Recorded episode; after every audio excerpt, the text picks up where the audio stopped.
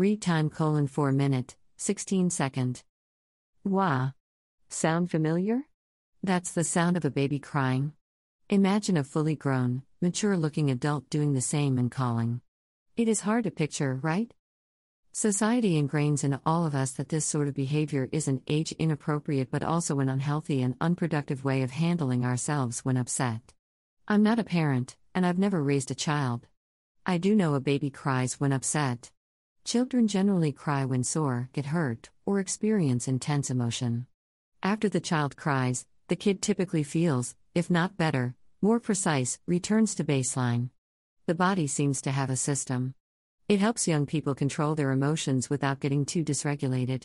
The system seems to work because after a kid cries, the young person is usually less likely to lash out or harm someone as they return to a more regulated emotional state. I suggest adults cry more often. I believe people don't like to experience negative emotions because it makes them vulnerable. Family nowadays espouse values that teach people not to become too upset or emotional. At work, people display even less emotion. HR and the culture of many work environments even recommend keeping feeling out of the workplace and never taking things too personal. In my opinion, the workplace environment has become sterile, stoic, and cold. People don't want to appear too weak or emotional. An entire branch of psychology is devoted to emotional regulation and intelligence. Our emotional self is a big part of our mental health. Mood disorder makes up a significant portion of mental health symptoms. Depression, bipolar disorder, PTSD, and many other diagnoses have symptoms related to a labile mood. These symptoms can be highly disruptive. People can use all the coping skills possible to control and manage their moods before becoming overwhelmed by emotion.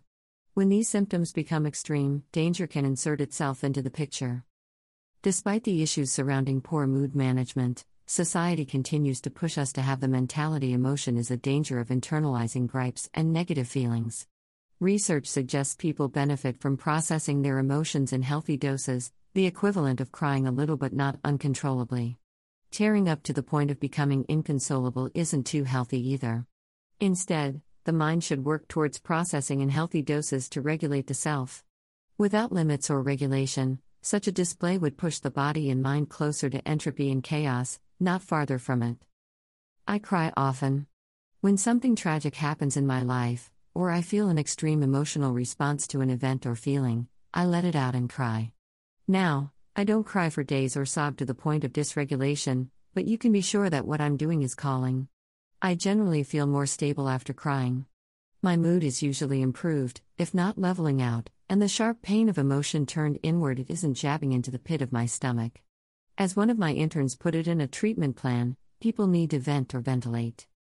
The treatment plan targeted stabilizing mood disorder. Crying lets out pain, anger, and distress. All potentially toxic feelings. These are feelings that, if left unchecked, can pollute the body and mind. Like tearing up and crying, ventilation also serves as a metaphor that captures a pressurized system and is the perfect way to handle stress.